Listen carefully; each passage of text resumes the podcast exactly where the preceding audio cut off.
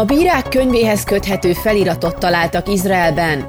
Közel félmillió font támogatást kapnak a brit keresztény szervezetek, hogy tanulmányozzák a hit és a tudomány kapcsolatát.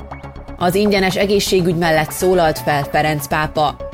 Letartóztatták az arab-izraeli multimilliómost, aki Iránnak kémkedett. Gender semlegesen köszönti az utasait már a Lufthansa is. A tálibok visszaállítanák a sária radikális formáját Afganisztánban, a Hit Rádió hitéleti híreit hallják. Először találtak olyan régészeti leletet kutatók Izraelben, amely a bírák könyvéhez köthető. A bibliai Jerubbaal nevét először találták meg régészeti környezetben a Szentíráson kívül. A felirat a szakértők szerint Krisztus előtt 1100-ra tehető, amely pont a bibliai bírák korszaka volt. A történelmi jelentőségű leletet Kirbát er Ráiban, Kirját Gát közelében találták, a feliratot pedig tintával írták rá egy agyagedényre, amelyre egy beltéri tárhelyként használt kövekkel kirakott föld alatti gödörben találtak rá. A kancsó körülbelül egy liter folyadék tárolására alkalmazható, és valószínűleg olajat, parfümöt vagy gyógyszert tartottak benne. A szakértők szerint a tulajdonos írta rá a nevét. A feliratot a George Washington Egyetem epigrafikus szakértője Christopher Rolston vizsgálta meg. Véleménye szerint az eredeti felirat hosszabb volt, csak eltört, így csak a tulajdonos neve látszik. A lelethez köthető ásatást a Sária erdő közelében végzik a régészek, minden évben 2015 nyara óta. A munkálatokat Jeruzsálem Héber Egyetemének régészeti intézete, az Izraeli Régészeti Hatóság és az Ausztrál McCary Egyetem szakemberei végzik, köztük Youssef Garfinkel professzor, Saar Ganor, dr. Kylie Keimer és dr. Gil Davis. Garfinkel professzor és Ganor elmondta, hogy a Jerubbaal hagyományos névnek számít a bibliai tradíciók szerint, és a bírák könyvében Joás fia Gedeon bíra egyik neve. Gedeont először akkor említi a Szentírás, amikor a Baálnak és Aserának állított bálványok és oltárok elpusztításáért harcolt, a Biblia szerint pedig a midianiták ellen is harcolt, és egy 300 fős hadsereggel támadta meg őket éjszaka. Ez az írás lehet, hogy egy másik Jerubbaálra utal, és nem a bibliai Gedeonra, de ezt nem zárhatjuk ki. Ez a név pedig nagyon népszerű volt a bibliai bírák korában, nyilatkozták a szakértők, a bírák könyvének idejére tett régészeti leletek rendkívül ritkák, sőt alig léteznek Izraelben. Ez az első alkalom, hogy ilyen feliratot valaha találtak a történelem során ebből az időszakból.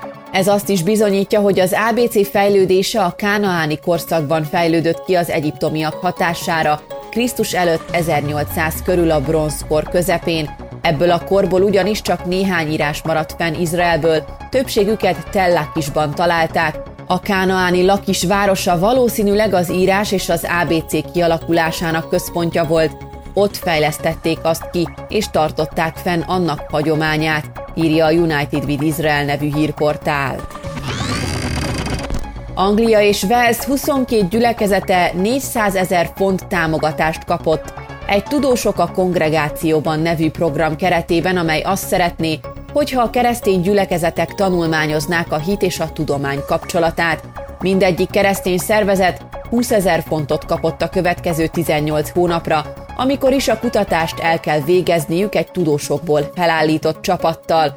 A kongregációk a klímaváltozáson át a mentális egészségen keresztül mindenféle tudományos területen vizsgálódni fognak azért, hogy bebizonyítsák, hogy ezek a hit mélyebb megtapasztalásaihoz vezetnek, David Wilkinson professzor, a program és a Szent János Főiskola és a Durham Egyetem igazgatója és lelkésze a premiernek a programról elmondta, hogy nagyon izgalmas kutatásnak néznek elébe. A pénzt a Templeton vallási alapítványától kaptuk azért, hogy bátorítsuk a gyülekezeteket és a kutatásokat arra országszerte, hogy aktivizálják a tudományos felfedezésekkel kapcsolatos szakértőket és munkájukat, el akarjuk törölni azt a félelmet, amely a tudomány és a hit között alakult ki, és validálni akarjuk azok munkáját is, akik gyülekezeti tagokként tanárok, mérnökök, kutatók vagy technológiával foglalkoznak. Rengeteg olyan hívő testvérünk van, akik minden héten dicsérik Istent a gyülekezetben, de közben elismert tudósok. Sokszor azonban a gyülekezet nem tartja ezt egy keresztény hivatásnak, éppen ezért egyesíteni akarjuk az ilyen embereket, hogy az egyházon belül együtt dolgozzanak, mondta el a professzor. Hasonló ösztöndíjat már kapott a Wrexhamben található Szent Márk templom, ez a projekt pedig sikeres is volt. A gyülekezet a helyi tudományos központtal fogott össze, hogy gyermekek számára szervezenek délutáni programokat és adjanak nekik olyan lehetőségeket, amelyek bemutatják nekik a hit és a tudomány kapcsolatát. Az ő általuk kidolgozott tananyagot Vels más gyülekezetei is megkapták. Ferenc pápa felszólalt az ingyenes, mindenki számára elérhető egészségügyi ellátás mellett, írja a Vatikán News. Az egyház fő a római Gemelli kórház egyik erkélyéről mondott beszédet, amelyben kiemelte, hogy az elmúlt héten újra rájött, milyen fontos a jó egészségügyi ellátás, ahogy az is, hogy az mindenki számára elérhető legyen. Azt is kihangsúlyozta, hogy nem szabad, hogy pénzügyi akadálya legyen annak, hogy valaki megkapja a szükséges ellátást. Az MTI szerint bírálta az egyházi fenntartású kórházak azon menedzsereit, akiknek, mint fogalmazott, gazdasági nehézségek esetén első gondolatuk bezárni az egészségügyi intézményeket. Az egyházi elhivatottság nem a pénzről, hanem a szolgálatról szól, és ez mindig ingyen van, jelentette ki a pápa. A pápát egyébként a múlt héten vastagbélszűkület miatt kellett megműteni. Letartóztatták a Knesset egykori politikai jelöltjét, az arab-izraeli milliárdos Jakub Abu al-Kiant, mert Iránnak kémkedett. A gazdag beduin férfit június 10-én tartóztatták le azért, mert olyan libanoni és iraki kapcsolatai voltak, amelyek az iráni titkosszolgálathoz kötötték, amelyhez a gyanú szerint információkat juttatott el.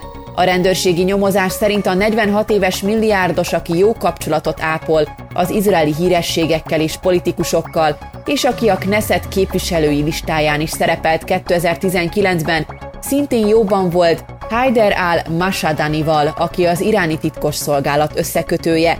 Az is kiderült, hogy arról tájékoztatta a titkos ügynököt, hogy mi történik Izraelben. A két fél azt állította, hogy üzleti okokból állnak kapcsolatban egymással. A nyomozás kimutatta, hogy a milliárdos tudatában volt annak, hogy úgy találkozna irániakkal, hogy az kimeríti a kémkedés fogalmát, illetve hogy a találkozókat titkosították. Végül azonban a személyes találkozóra nem került sor. A déli kerületi ügyészi irodának vádirata szerint a férfi külföldi ügynökökkel lépett kapcsolatba, és információkat szolgáltatott az ellenség számára. A multimilliómos egyébként cégével lakó- és középületeket épít Beduin térségekben. Emellett rendelkezik egy munkaszolgáltató céggel, amely az építőipar, takarító cégek és a mezőgazdaság számára szolgáltat munkaerőt, sőt pénzügyi kapcsolata is vannak a palesztin hatóságnál. A férfi a Hura Beduin faluból jött, az elmúlt éveiben pedig a gazdag Mejtár zsidó városban, Berseva mellett lakott. Az ügyről eddig nyilvánosan nem nyilatkozott. A Lufthansa csoporthoz tartozó járatokon eltörlik a hölgyeim és uraim megszólítást, hogy gendersemleges köszöntésekkel válthassák fel, jelentette be a cég esélyegyenlőségért felelős vezetője, Timóteus Pikacek, az Index cikke szerint. Eddig még nem döntötték el, hogy milyen kifejezést fognak használni, írja a Travel Daily. Az Air Canada volt az első légitársaság, ahol hasonló irányelveket vezettek be 2019-ben. Az amerikai Delta Airlines múlt október óta használ gendersemleges nyelvezetet, Nemrégiben nyolc vezető német nyelvű hírügynökség közölte, hogy ezentúl nagyobb érzékenységgel viszonyulnak a kirekesztő nyelvhasználathoz. Csehországban is változások lesznek, a nők a jövőben választhatnak, hogy családnevük nőnemű vagy hímnemű végződését tüntetik fel a hivatalos iratokban. Az Egyesült Államok külügyminisztériuma a Pride hónap lezárásakor jelentette be, hogy ezentúl az amerikai útlevelekben sokféle nem közül lehet majd választani.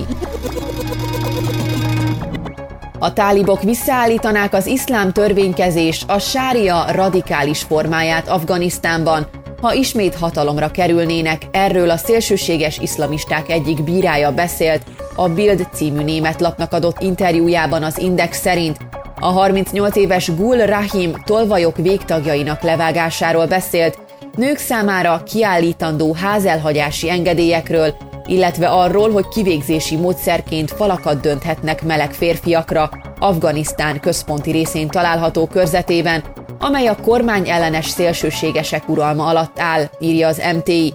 Kijelentette, hogy célja a sáriában meghatározott büntetések kiterjesztése, Afganisztán egész területére, amint a tálibok átveszik az ellenőrzést az ország felett az amerikai csapatok kivonulása nyomán. Gul Rahim beszámolt egy bűnügyről, amelyben nemrég hozott ítéletet. Egy fiatal férfit abban találtak bűnösnek, hogy egy házból ellopott egy gyűrűt, így a tettes kezének levágását rendelte el. Megkérdeztem a gyűrű tulajdonosát, hogy nem akarja-e a tettes lábának levágását is, mivel nem csak ellopta a gyűrűt, de be is tört a házba, így ez két bűncselekménynek számít, ismertette a bíró, aki szerint a károsult megelégedett az elkövető kezének levágásával. Egy másik ítéletben emberrablók és embercsempészek felakasztását rendelt el, arra a kérdésre válaszolva, hogy homoszexuális férfi esetében milyen büntetést írnak elő a tálibok, a bíró azzal felelt, hogy csak két lehetőség van, megkövezik őt, vagy egy fal mögé kell állnia, amelyet rádöntenek, a falnak pedig szerinte 2,4-3 méter magasnak kell lennie. Beszélt az afganisztáni nők helyzetéről is, mint mondta, a nők elhagyhatják majd otthonukat, de csak előzetes engedély birtokában, iskolába is járhatnak majd, de a tanárnak is nőnek kell lennie, és mindenkinek kötelezően fejkendőt, azaz hijábot kell viselnie.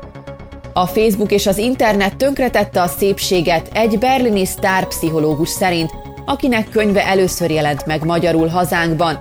Byung-Chul Han magyarul frissen megjelent eszékötetében a szép megmentésében a kiégés, az önkizsákmányolás a neoliberális társadalom pszichopolitikai befolyásolása után az esztétika témáját veszi elő, és kijelenti, hogy a szépből pornográf tartalom lett, a művészetből pedig árucik, erről pedig szerinte az internet tehet, jelenti a Kubit tudományos hírportál. A berlini sztárfilozófus első magyarul megjelent könyvében azt fejtette ki, hogy a pozitivizmus diktatúrájának belső logikájából egyenesen következik, hogy az egyénre kényszerített hiperaktivitást kiégés követi.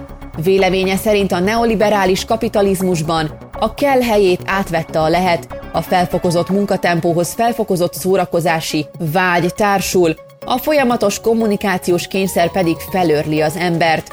Következő könyvében a pszichopolitikában tovább boncolgatta, hogy mi baj a világgal. Szerinte a neoliberalizmus, a nagy tech cégek és a big data nem külső elnyomó hatalomként lép fel és alakítja át az ember gondolkodását, hanem belsőként egyfajta igényként fosztja meg az egyént a szabadságától.